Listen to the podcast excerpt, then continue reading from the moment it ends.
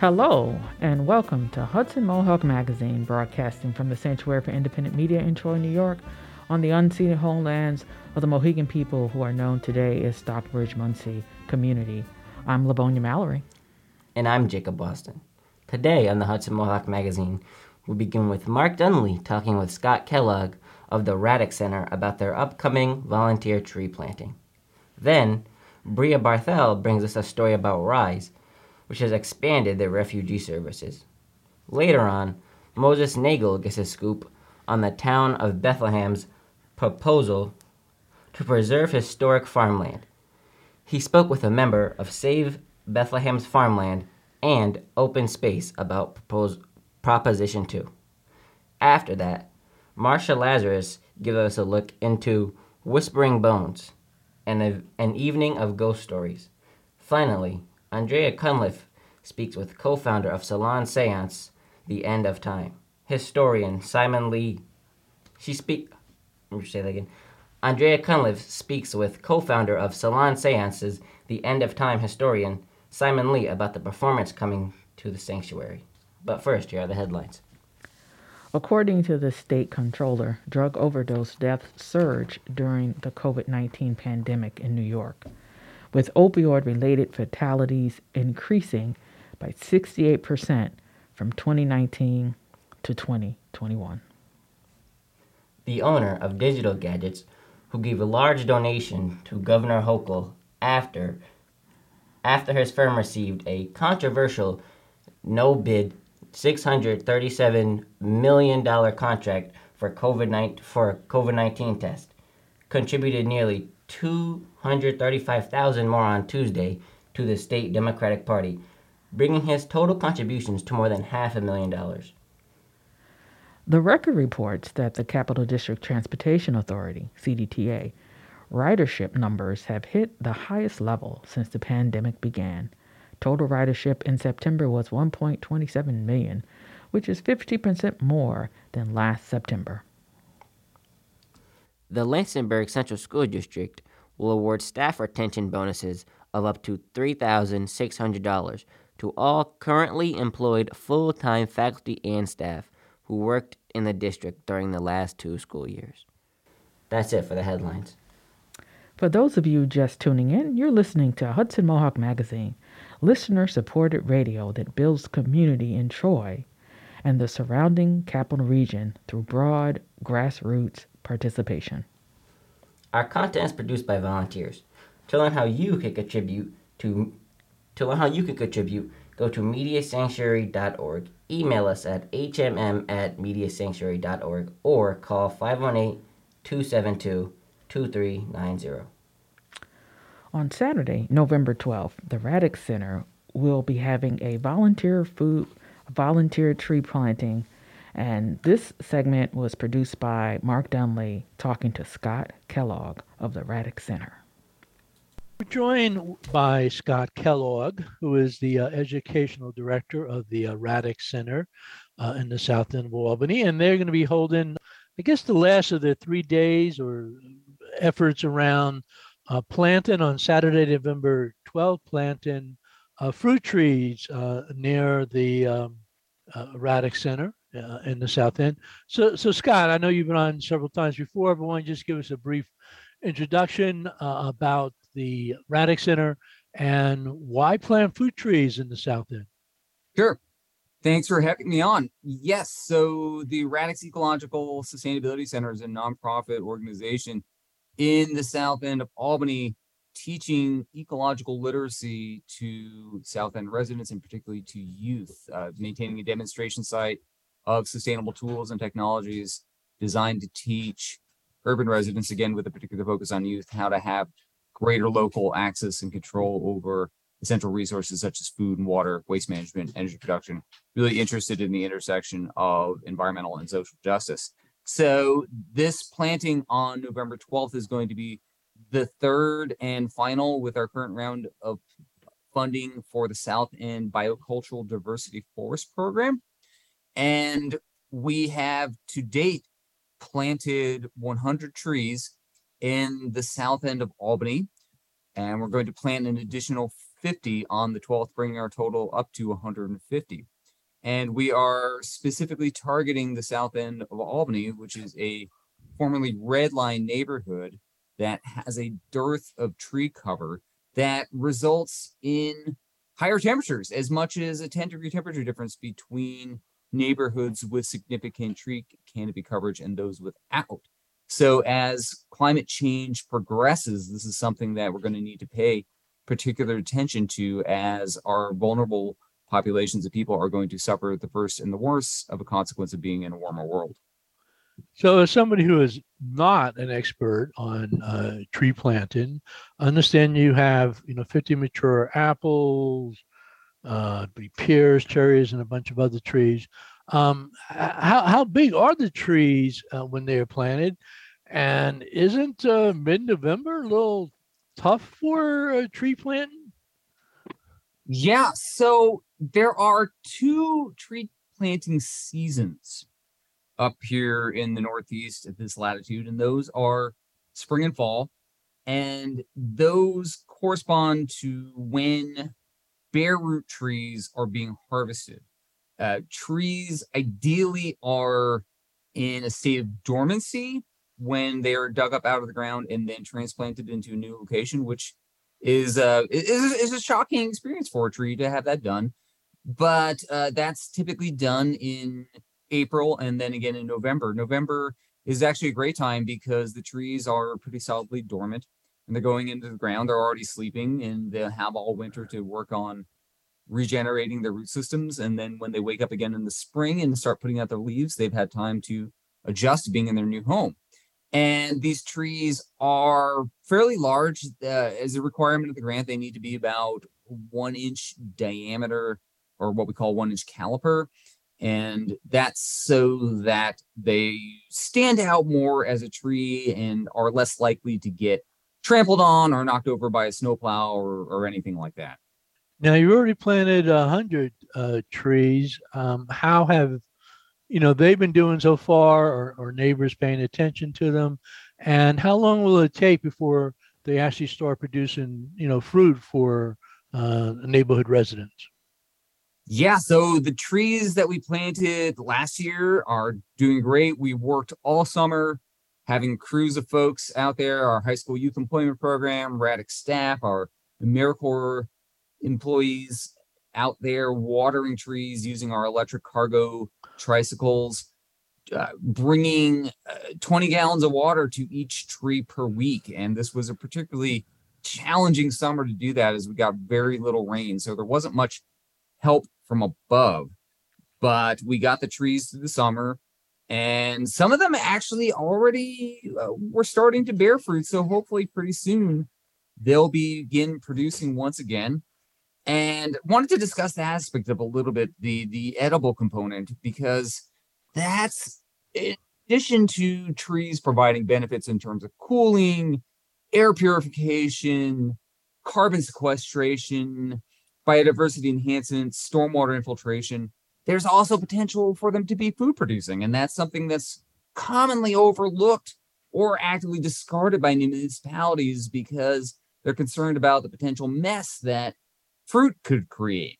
And my counter argument to that is that in a food apartheid, food swamp neighborhood, that's not going to be an issue because the need for food is so great that any food will be harvested off the trees. And that's been consistent with what I've observed in the South End for a number of years. So we're very interested in this idea of urban agroforestry.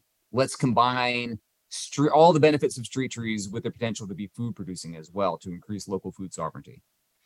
Now, the, the Center is actually only a few blocks uh, below the uh, governor's mansion. So, has Governor Hochul or Lieutenant Governor Antonio Delgado stopping by to help plant any of these trees? We would certainly welcome them to come. Okay.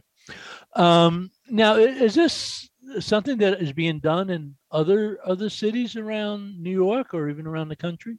Around the country, around the state, the DEC has a urban and community forestry program. That's actually the, the primary funder of our program. So they're incentivizing this work to be done in a number of places. I think as people are becoming aware of, of, of, of, the idea of climate justice and the, the extent of the, the, the work that needs to be done, the challenges that we're facing, particularly in our urban centers and with vulnerable populations, when we're looking at ways to intervene and have an impact, that we can get a, a large return on investment, so to say, with street tree planting in terms of what it takes to actually put them in the ground and then what we get in return. I am personally a huge advocate of investing in green infrastructure, particularly with trees, as the yields that will come from them will last decades into the future. But we really, the time to act is now. We really need to plant a, a diversity of tree species in our urban areas, uh, not just a diverse diversity species, but trees that themselves have genetic diversity, meaning they've been grown from seed. That the more diverse our tree population is and our urban forest is, the more resistant and resilient it's going to be to stresses in the future, like a lot of the diseases that are coming down the pipe and that will be compounded by the, the impacts of a warming climate. Now, this tree planting is taking place on Saturday, November 12th uh, from 10 a.m. to 2 p.m. 153 Grand Street is the uh, address of the Radix Center do you need volunteers? Do volunteers just show up? Should they call ahead to let them let you know you're coming? We absolutely need volunteers. If they could contact me at sk at radix r-a-d-i-x center c-e-n-t-e-r dot org that would be great just so i have a sense of, of how many volunteers we can expect but it's also fine for folks just to show up at 10 o'clock at the Radix Center, 153 Grand Street, and we will begin planting trees and work until they're all on the ground. We have about 90 seconds left. Uh, if people want to find out more about the Radix Center, uh, I know you got a website, and are there other events or activities coming up that you would like to let people know about in the last minute or so? They can definitely check out our website at www.radixcenter.org. Get in contact with us if you're ever interested in coming in visiting the site to learn about volunteer opportunities and other events in the future. We're sort of winding down a lot of our programs for the winter, but we'll be ramping back up again in the winter spring as we start doing maple syrup tapping and then get ready for events like Earth Day in April. And does the Radix Center offer, you know, training workshops for, for people during the year? Yeah, we offer quite a bit. So again, check out our website where we'll we'll be posting uh, offerings for for educational workshops and volunteer opportunities. Well, thank you very much. We've been talking with Scott Kellogg, the uh, educational director of the uh, Radix Center, 153 Grand Street, south end of Troy, and this has been Mark Dunlea for the Hudson Mohawk Magazine. That was Scott Kellogg of the Radix Center in the south end of Albany talking about the Saturday, November 12th food tree planting with Mark Dunlea. In our next segment, in this year 2021 to 22, the capital region welcomed 650 new resettled uh, refugees and immigrants. The number is 50% higher than the largest annual count in the last 20 years. Bria Barthel speaks with Daniel Butterworth, Executive Director of Refugees and Immigrant Support Services of Emmaus Rise about these changes and their services.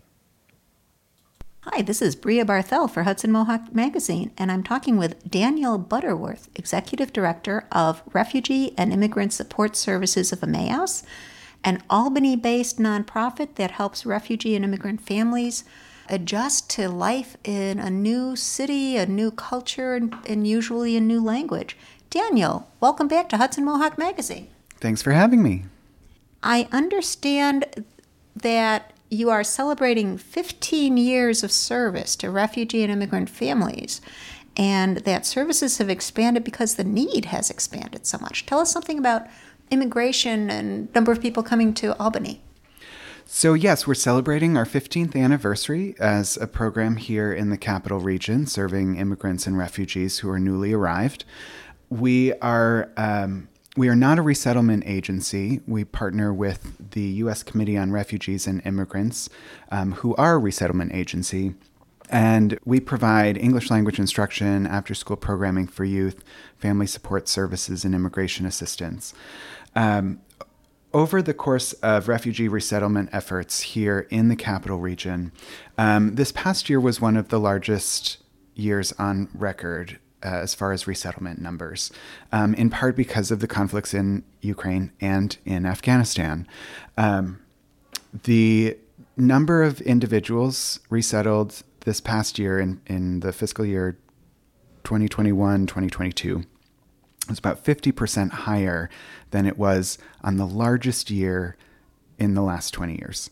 Um, so, about 650 individuals from about 400 as as the peak in the past years. So hold on, 650 in just this past in just that one year. In just this one year, yes, and um, and that really is a result of uh, federal uh, changes to immigration and refugee resettlement policies, um, but also because of the specific needs in conflict zones uh, around the world, particularly Afghanistan and Ukraine. Um, so, with these increasing numbers of resettlement in the capital region, we have been working on building the capacity of our services here. And as such, have been expanding our staff, expanding our, our reach, um, and hoping to continue that momentum um, as we expect this, uh, this trend to continue of uh, larger numbers of resettlement. Now, when you say expanding your staff, when I first got involved with Rise as a volunteer a number of years ago, it seemed like a three person operation. And now, in the, just the past year, you've really expanded the staff. Tell us something about the people who are working here now. So, we have restructured the organization a bit, um, and we have four main programs, each of which are growing. Um, the, uh, the area where we're growing the most right now is in our family support services area. Um, and we've just hired two new case managers um, as a result of our partnership with the U.S. Committee on Refugees and Immigrants. Um, and these two case managers are helping individuals and families uh, as soon as they walk through the door, identifying particular needs, linking them to social services and aid programs that they're eligible for and um, trying to break down some of the language barriers or cultural barriers that might be preventing from people from from accessing the services that they're entitled to. So this is a this is a big growth area for us, um, and we're seeing quite a bit of need. Um, our offices are, I think, busier than they've ever been before. And another one of the programs is the after school program, and that is expanding in a few dramatic ways. Tell us about that we're really excited about this uh, expansion. So we have a brand new youth program director. Um, she started less than a month ago and is already making some great changes to our program, um, including uh, more emphasis on social emotional learning and trauma informed teaching methods. But our program here is going to be uh, doubling in size and doubling the number of locations where we're serving. So currently, we serve about 50 kids at our Rise location here in the Pine Hills. Uh, in addition, we uh, we are starting a partnership with the School District of Albany um, that will help us to build a satellite after school program at the Albany International Center can you tell us something about the Albany International Center? Sure. So, this is the City School District of Albany's school that is uh, specifically serving newcomer students to the district. And these are students who have arrived in the capital, in, the city of Albany within the last two years. Uh, to provide the specialized educational supports that they may need. The International Center also houses the school district's dual language program, which does uh, instruction in both English and in Spanish. Our satellite location will be serving the newcomers program, so students who've arrived uh, within the last two years, and um, helping provide some after school programming that wasn't really available in the past. We've been uh, we've had after school programming since uh, nearly the very beginning of Rise's programs. So we have some specialized expertise in working with this student population and um, identifying and addressing some of the particular needs that they may have because of uh, interrupted or limited access to formal education. You mentioned doubling the number of students on the site. How many different students are you working with here at the RISE Center? Right now at RISE, we serve about 50 students. The, the location here in the Pine Hills will be expanding to serve 75, and we're currently accepting uh, applications from families and schools to um, place students in those additional slots. And the Albany International Center satellite is going to be serving 45 students. And that program, one of the very exciting pieces is um, RISE has always served students ages 5 to 13. That's our certification by the state. The program at the Albany International Center will be split and serving grades uh, K through 12. So it'll be the first time that we're serving junior and senior high kids um, from refugee and immigrant backgrounds.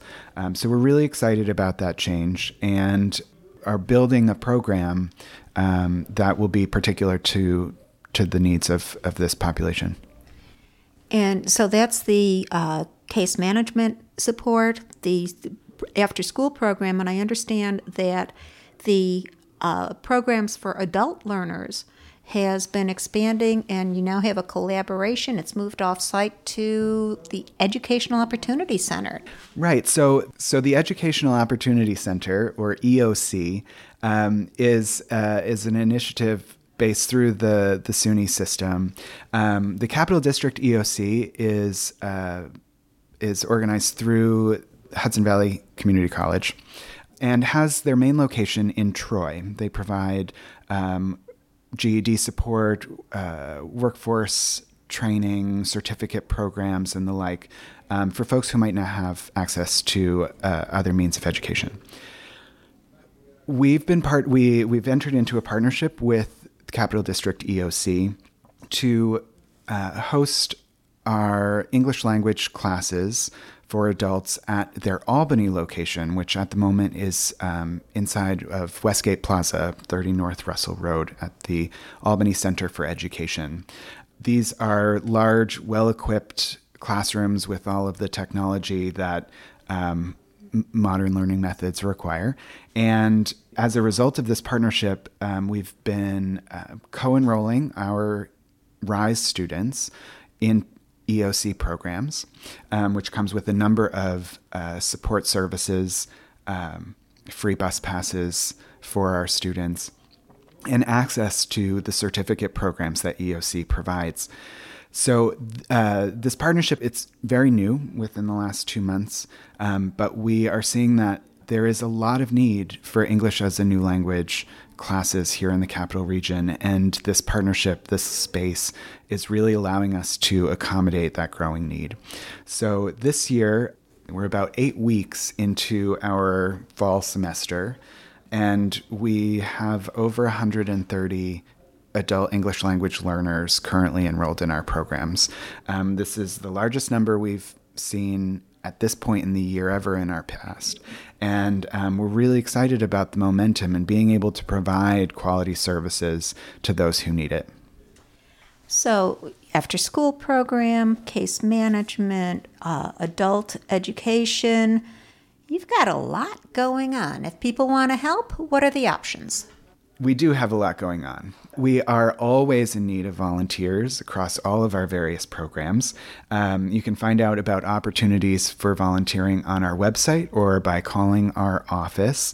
Uh, our website is www.rise-albany.org. That's R-I-S-S-E albany.org. Um, or if you call the office, 518 621 1041. So, in it, and in addition to volunteering, um, donations are always very much appreciated. Again, this is Bria Barthel for Hudson Mohawk Magazine, talking with Daniel Butterworth, Executive Director of the Refugee and Immigrant Support Services of Emmaus. Daniel, thanks for everything you're doing, welcoming people to Albany, and I look forward to watching the continued expansion of programs. Thanks so much, Bria. For another segment on RISE from earlier this week, visit mediasanctuary.org. For more on RISE, visit www.rise-albany.org. For those just tuning in, I'm Jacob Boston. And I'm Lavonia Mallory. You're listening to Hudson Mohawk Magazine on Hudson Mohawk Radio Network on WOOCLP 105.3 FM in Troy, WOOGLP 92.7 FM in Troy, WOOSLP 98.9 FM in Schenectady, and WOOALP 106.9 FM in Albany, and streaming online at mediasanctuary.org. This program comes from the Sanctuary for Independent Media right here in Troy, New York. If you like what you hear, you can support this program by telling a friend. Find today's stories and more at mediasanctuary.org. The town of Bethlehem's proposal to preserve historic farmlands has turned into a hotly contested question that will decide in a public referendum on the ballot on the ballot on November 8th. Moses Nagel spoke to re- spoke to resident Paul Tick from Save Bethlehem's Farmland and Open Space about Proposition 2. Next Tuesday, voters in Bethlehem will have two referendums on the back of their ballots. The statewide Proposition 1 is the Clean Water, Clean Air, and Green Jobs Environmental Bond Act that would authorize the state comptroller to sell bonds on behalf of the state of New York to pay for projects related to greenhouse gas emissions, flood risk, clean water, land conservation, and other climate related matters. In Bethlehem, Prop 2 will decide whether the town can purchase and preserve over 300 acres of historic farmland. One man, former Republican Vice Chair Steve Patterson, who town board members say has opposed many past efforts at preserving open space in the town, has been the main activist behind forcing a vote on the proposal and has galvanized some resistance to the purchase, which previously had seemed fairly uncontroversial. I spoke with Paul Tick of the group Save Bethlehem's Farmland and Open Space, who supports the proposition and the plan. He explained what approval of Prop 2 would mean. That will allow the town to spend uh, approximately $3 million and purchase uh, 307 acres of farmlands and open space. And with that purchase, uh, those lands will have easements on them, so they'll be open space forever. What are these lands? The lands are at the intersection of Route 9W and Wemple Road. They've historically been farmlands, some of them going back to pre Revolutionary War days. Some of it's not farmed right now, and some of it is currently being farmed. And the owner of all 307 acres has come to the town and offered them these acres for sale.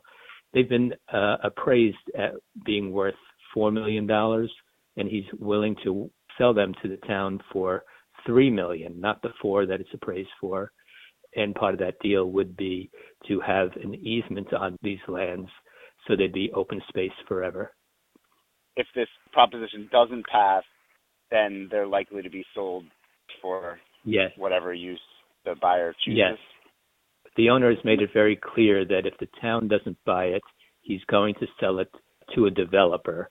So most likely, if it's not purchased by the town, it will be uh, developed into either many, many housing units. You could easily fit a 100 single family homes there, probably more, or uh, possibly apartments, possibly a warehouse for an Amazon or a Costco or you know Target type warehouse but it will be sold. It's prime real estate, and the owner is anxious to sell it. Can you tell me why your group thinks that open space is the best use for this land? Sure. You know, we think voting yes on Proposition 2 is really important to uh, acquire this land uh, because overall in the, in the United States, there's about 175 acres of farmland and ranch land lost every day. Uh, I'm sorry, not every day, every hour, 175 acres of farmland and ranch land are lost. It's astounding. And if we're going to be feeding ourselves, then we need farmland, of course. If we're to have food that's uh, locally grown, we need land nearby. And food is most often grown between 1,000 and 2,000 miles away from where it's actually eaten. So for those into the local food, and those into uh, the environment, this is very important. It's also very important that this proposition pass because uh, saving land for young farmers, for beginning farmers, for uh, people of color who want to be farmers, they need affordable land. If the land isn't purchased, the price will go up dramatically. There'll be less land available, and young farmers, uh, people of color farmers, uh, will have much harder time finding affordable land. Most of your uh, listeners probably know that saving land is uh, very, very vital for uh, mitigating global warming. Uh, we also want to save the beauty of the community for us, eh, but for also for the next generation and generations thereafter. And if this land is sold for development, uh, congestion, traffic will increase dramatically, furthering suburban sprawl and furthering pollution. So uh, those are the basic reasons we think this is very, very important. Um, so if this mm-hmm. is preserved, what do you envision its uses being? Currently, part of the land is being farmed, and the town is already discussing with that farmer continuing that farmer's lease because we want to support a, lo- a local farm. Uh, the farmer might be interested in purchasing it, and then we'd be able to sell the land to the farmer at a low price compared to if that land wasn't there and the farmer had to look someplace else. So part of that could be sold, and then the money from that can be used to purchase additional open space and farmlands. Uh, we're also discussing the possibility of uh, leasing out parts to nonprofit organizations. We'd hope to sort of create some incubator farms where young people and new farmers can learn farming skills. We're also uh, discussing with some um, veterans organizations the possibility of leasing out some lands to these organizations that teach farming to uh, veterans to help them deal with PTSD and other kind of emotional problems that they might have so they can put their energies into something very productive for for society. So those are some of the things. There'll also be uh, some land for a park for the uh, town. Yeah, also for a community oh. garden because mm-hmm. we have community gardens in town, but there's a waiting list because people are so excited mm-hmm. about community gardens. So we'd like some land reserved for that too. So you mentioned a park at the end, but your kind of your focus is more on keeping it uh, agricultural. Sounds like. Well, both. More of the land would probably be reserved for farming, but a significant portion would be uh, brought to a park open space for the for town residents and nearby residents. So there's been some reporting about some resistance to this proposition cropping up mm-hmm. specifically mm-hmm. among local farmers. Can you explain why you think that is and what you think about it? Sure. There's really not that many farmers in town. There's a small group of farmers who do oppose this, uh, small vocal group, and that small group is the same group of uh, farmers, and we're talking like four or five farms, and that same group have opposed pretty much every land conservation effort that we've made in town over the last few years. They have a sign that says farmers oppose it. Well, it's really some farmers, the small group of farmers who oppose it. But uh, we're very happy to say that the American Farmland Trust supports Proposition 2. They know how important this is to save land for farmers. Uh, we also have the support of Sierra Club, the Open Space Institute, the Hudson Mohawk Land Conservancy, the Conservation League of uh, New York. The Times Union uh, came out yesterday with a wonderful editorial in favor of Prop 2. Assemblywoman Pat Fahy's in support of it. Uh, the whole town board unanimously is in favor of this, and all five county legislators who represent different parts of Bethlehem are in favor. So we think the vast majority of people do see the need for protecting farms and open space. Do you have anything that we haven't touched on that you want to add, or do you want to just tell people how to find out more information and where to find it on the ballot? Yeah, most importantly, on the ballot, make everybody should make sure to uh, turn the ballot over. On the back of the va- ballot, in Bethlehem, there's two propositions, Prop 1 and Prop 2, and all of New York State is Prop 1. So we're encouraging everybody to vote yes twice yes for Prop 1, the Environmental Bond Act, and yes for Prop 2 in Bethlehem for the preservation of 307 acres of land. And the town, I should mention, the town already has that money. There's no new taxes needed for this. The town has a dedicated fund uh, that was created just for this purpose. The real specific details are on the town website, you know, the Bethlehem Town website. You could find out everything you need to know. For those who are on Facebook, you can always go to Save Bethlehem's Farmlands and Open Spaces. Early voting has already begun, and in person voting is next Tuesday. For Hudson Mohawk Magazine, this is Moses Nagel. That was Moses Nagel reviewing the town of Bethlehem's proposal to preserve historic farmland on the ballot as Proposition 2 on November 8th. Marsha Lazarus gives us a look into the Whispering Bones, an evening of ghost stories at the Eighth Step Coffee House at Proctor's in Schenectady. This includes interviews with Eighth Step director Margie Rosenkrantz and Whispering Bones producer Kelvin Keraga. Welcome to Hudson Mohawk Magazine and the Eighth Step at Proctor's and Whispering Bones concert. So I'm Marsha Lazarus and I'm sitting here with Eighth Step Director Margie Rosenkrantz. So, Margie, I know that the Eighth Step is entering its 55th year of operation. That's quite an. Uh, 56. Margie is just giving me that extra uh, number. So that's that's quite an accomplishment. I know the the Eighth Step for its wonderful acoustic, traditional, and political music. How would you describe the Eighth Step's mission? First of all, we always let the music speak for itself. Um, we don't headline any certain political or social action, but we uh, support things that will make life better for people, for the country, for each other. You know, I can think of some of the amazing performers you've had of course, I think of Holly Near, one of my favorites. I think of Pete Seeger a number of years ago, shortly before his passing. I think of uh, Reggie Harris. I think of Tom Paxton, Buffy Sainte-Marie, Richie Havens. And really, what I'm so intrigued looking at our performance tonight of ghost stories. And yes, it's Halloween, and it's a perfect match uh, for the for the holiday. What got you to kind of expand beyond music and particularly social justice story music?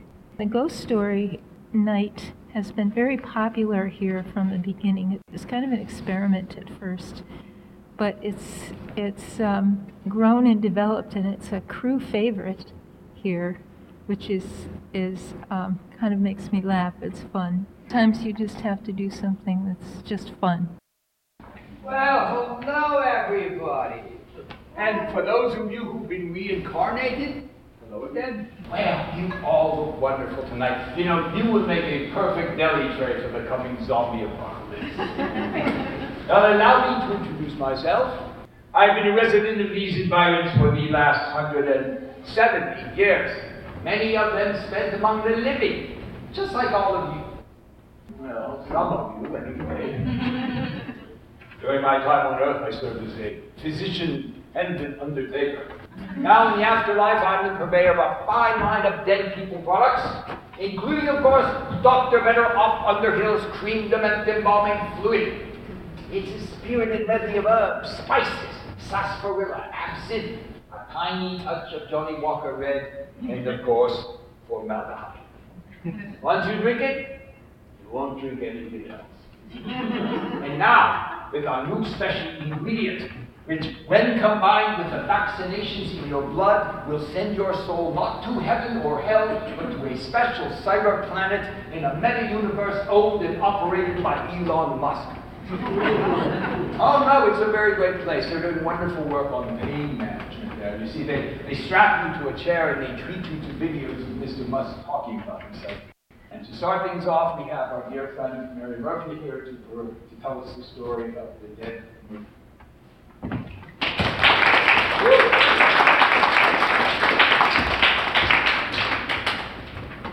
Shakespeare wrote, The moon, the moon, the moon. Oh, swear not by the moon, the inconstant moon, that monthly changes in its circled orb.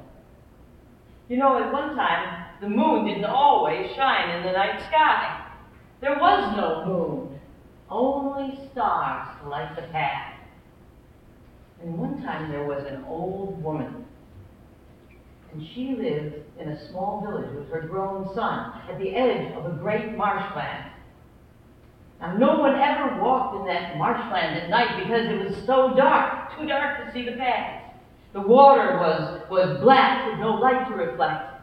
And, and the swarming creatures, these will-o'-the-wisps, would come out at night and shine their lantern over the dark waters, trying to lure travelers from the safe path. And if you stepped off into the mud, off the path and into the mud, you'd sink deeper and deeper until there was no escape. Horrible place. Now, I said that no one ever walked in the marshland at night, but that wasn't exactly true. The woman's grown son always walked home through the marshland at night after work. It was the quickest way home. And he said that, uh, no, I wasn't worried about the paths. He knew every path in the marshland, and he could never get lost. But one night, he was in the middle of the marsh. He was coming home late at night anyway, and he was in the middle, and he didn't know where he was. He was overcome by the darkness of the night. He lost his way and was never seen again. From that time, the woman took to walking the marshland every night, holding her lantern high, searching for her son, searching and searching, and also she needed to make sure that no one ever got lost the way her son did. I'm standing here with Kelvin Keraga, who is the Whispering Bones producer. What a wonderful, wonderful show. Thank you very much. Have you been doing this for a long time, creating these ghost story shows? Yeah, this is, um, I think, the 12th year that we've done it. We've been doing it. Um, um, initially, I did it at just one venue, Hubbard Hall in, in, in Cambridge, but over time, we started exploring the idea of bringing it around to different places. And so, yeah, it's been a, it's been fun. It's like I've got this huge collection of ghost stories, and every year I look for things that um, feel like they'll work well together, and stories that have something to say, and you know, find things ways to put together, weave in some comedy. So it's been an awful lot of fun. What a what a diverse group of performers. So so what is it about ghost stories that intrigues you? You know, that's a great question, and I've thought about that because, you know, I started reading ghost stories when I was a kid, and my brother and I would lie in this big old iron bed in the attic room and under a quilt and read to each other and get very creeped out. And it's like, why do we do that? And, and I think the reason is because, at least for children, we, um, we're taught when we're very young that mommy's going to take care of us and everything's going to be fine, and we watch Disney movies and all those things. But in life, there are things out there and that kill people, that hurt people. And I think somehow for people, it's a kind of a release to acknowledge that there are these forces in the world. I think it's a great thing for kids to be given a sense of what you get in a ghost story, of the horrors out there that are there. It's not, I don't see it as harm, harmful as much as part of our growing up to acknowledge our relationship with death.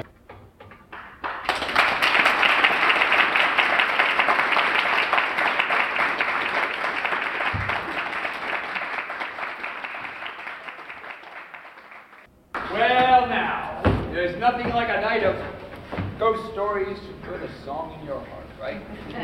We're going to help you with that. We're going to end the show with a song, and we'd like you all to sing along on the chorus. We're going to teach that to you now. If you're ready for that. Sound good? Yeah. Okay. All right. First line goes like this. I'll say it once and then we'll sing it together. It goes, Be kind to the ghost that you meet. Be kind to the ghost that you meet. Some folks don't like to be under six feet. Some folks don't like to be under six feet. I assure you, my friends, when you're dead, you're not done. I assure you, my friends, when you're dead, you're not done. And I promise that one day you'll join in the fun. And I promise that one day you'll join in the fun. Kind to the ghost that you meet.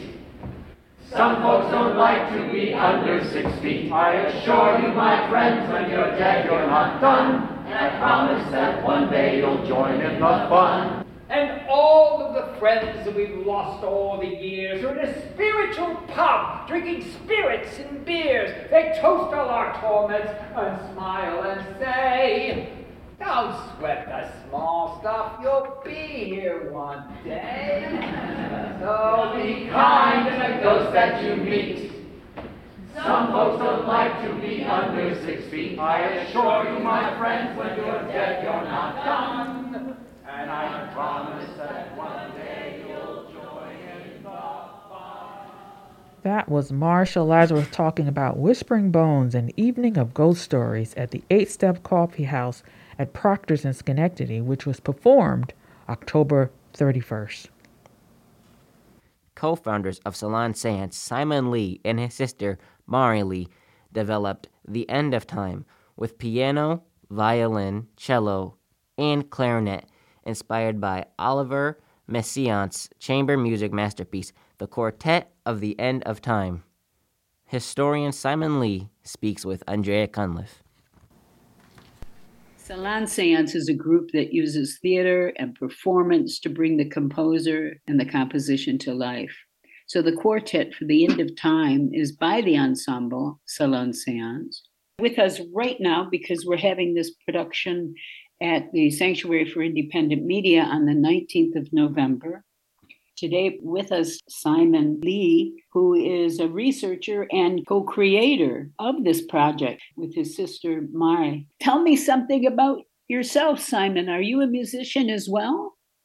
An amateur musician, so I won't be uh, contributing uh, in my capacity as a musician. but uh, I, I am a researcher, and that is my uh, contribution to this project. So you, along with your sister, had worked on this project. Now you're in Tokyo, she's here in mm. New York. Did you do this all by Zoom? How did you do this?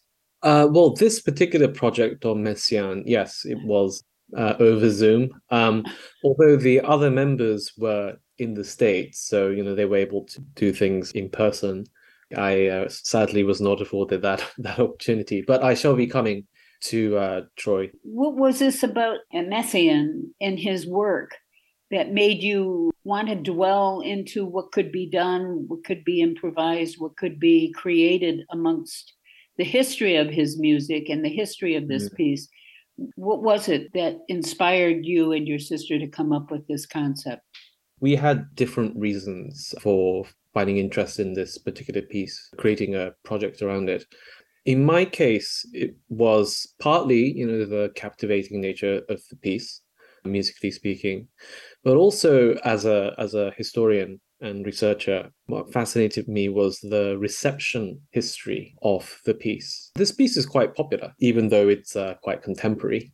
So you know, it's not it's not it doesn't sound like Mozart um, by any stretch of the imagination. But when it is performed, as it is performed often, it, it is usually portrayed as music that comes from it, it was composed during the second world war and people uh, make all sorts of associations with that what bothered me and also amused me was the association made here is to concentration camps but of course messiaen was not in a concentration camp he was in a prisoner of war camp which is a, a different kind of monstrosity and that in this mostly intentional misdirect um, when this piece is put on by a lot of organizers i think it strays from what messiaen is, was trying to achieve. And in this p- performance of ours we want to kind of try to recover what messiaen himself wanted to express one thing I wanted to ask you say he was not in a concentration camp, he was in a prisoner of war camp during World Mhm. War II.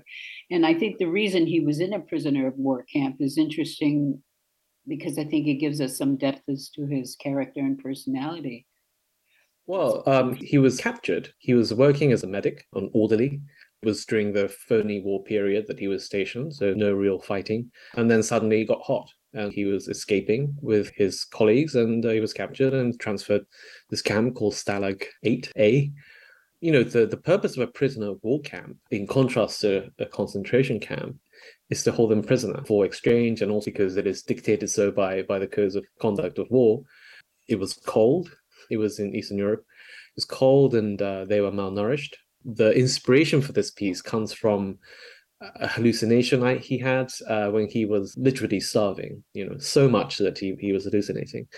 Uh, so the conditions were dire, but there was recreation activities. There were bands that would play, you know, orchestras. There was a library. Um, so to, to capture that reality is part of what we want to do to portray the true nature of the circumstances in which this piece was uh, created. And how did you go about doing that? How did you come up with the idea? Oh, um, well, there's a lot of good scholarship on this particular piece and on Messiaen generally by musicologists and historians. You know, my work was mainly going through those and trying to reconstruct in my own way what was going through Messiaen's uh, mind at the time, what led to the piece uh, being created in the way that it was. What we tried to do at Salon Séance is not have a lecture about the piece, you know, as it is done in, in many places, but to try to communicate those things directly from the composer himself. And of course, the composer is no longer with us, but we, we use the magic of theatre to uh, express these intentions in the most direct way. We feel that the audience is most receptive when it's not, you know, some expert talking about this at a distance, at a remove. You know, the music is so so visceral, so direct. It is a language of its own. It doesn't really get its proper landing if it's not delivered in the right way, and that's what we try to do. The idea of a seance, how did that come about?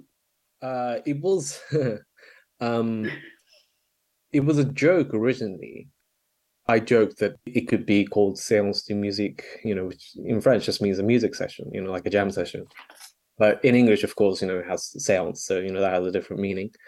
And that was because already from when we began the project back in 2015, I think, you know, we, we had this idea to bring the composer's voice back. You know, that's the sense part, right? To bring them back and to make them plead their case, promote their own pieces. So yeah, it originally began as a joke, but then you know we really kind of doubled down on the on the sales aspect, and also you know it comes from the um, recognition that musicians are mediums. What they do is essentially just like a medium. So if you think about it, if you're a musician and you are practicing, rehearsing to perform a particular piece, what you're trying to do is to try to understand what the composer was trying to express with that particular piece. And so you're always trying to recreate and communicate, uh, recreate by communicating with the composer what their intentions were. And the attitude that they take as they go on the stage is to be as faithful as possible to the composer's intentions. So, in a way, the composer gets to live again, speak again, express those meanings that they try to express with those pieces through the musician, right? So that every time a musician performs their work all over the world, you know, at any place and time, the composer is in that sense, you know, being brought back to life. I can see how that can apply to any of the arts. Right. Art is communication, and it's also a means by which uh, artists uh, long gone and long dead can still uh, communicate with us. Can still live. Right. But of course, they need a medium to be able to do that, right? And the medium is music. Right, music, could be actors. You know, it comes from a recognition that uh, mediums are fellow souls uh, to to artists. Wow. Okay. I like that. On that point, I think there's a poem by Rilke where he talks about this phenomenon that in nature, in the world where we live, things decay and die, right? So you have this movement from life to death. His image is uh, a candlelight or something would turn to ash. He said that in art, that's the only place where the reverse can actually be true, that ash can turn into fire again. As when dead words on a page, for example, in this case, poetry, as it is read and recited either you know actually you know with, with a voice or in the mind's voice those dead letters suddenly become imbued with meaning you know with imbued with human emotions and experience right and you you make these associations in your mind perhaps but not just associations you also feel real emotions as you recite them um so yeah it's kind of like that. How would what happened in 1938 re- relate to what's going on in in the world and society today? Hmm. where this piece originates right as i said earlier is is um yeah. a hallucinatory episode that he had um, while he was at the prisoner of war camp um, from you know malnutrition. That here he was in a prisoner of war camp. He didn't really know when the war was going to end which meant he didn't know when he was going to get out. And there was little information from the outside world in the camp. For all he knew, he could be there for a very long time. If you don't know when you're going to get out, when you can't really see an end point to your particular situation, when is this going to end? You know, a disorientation in time. You know, why why am I in this situation in the first place? And the message that Messiaen wanted to focus on and wanted to really express with this piece is that even though there is a war going on, and even though he is suffering, and with no end in sight. So that there is something that this is leading towards, some kind of completion, fulfillment, a future point in time, whenever that shall be. This will all make sense, and this shall all have been not not completely in vain. And so I think I feel like this was his way of trying to make sense and also endure through a time of uh, uncertainty, right? And also suffering that didn't seem to have a have an end date and I think we can relate to that um, when, whenever we feel ourselves to be in in in such moments uh, a rut, you know, as it were. We're all looking forward to this experience. Mm-hmm. Thank you. This has been Andrea Cunliffe for the Hudson Mohawk Magazine speaking with Simon Lee, co creator with Mari Lee of The End of Time by Salon Seance. Salon Seance is coming to the Sanctuary for Independent Media on November 19th, 2022 at 7 p.m. This event is co sponsored by the Friends of Chamber Music. Be there. Hey, and that's our show. We hope you've enjoyed this episode of Hudson Mohawk Magazine. I'm Lavonia Mallory. And I'm Jacob Boston. We thank all of our volunteers who made today's episode possible.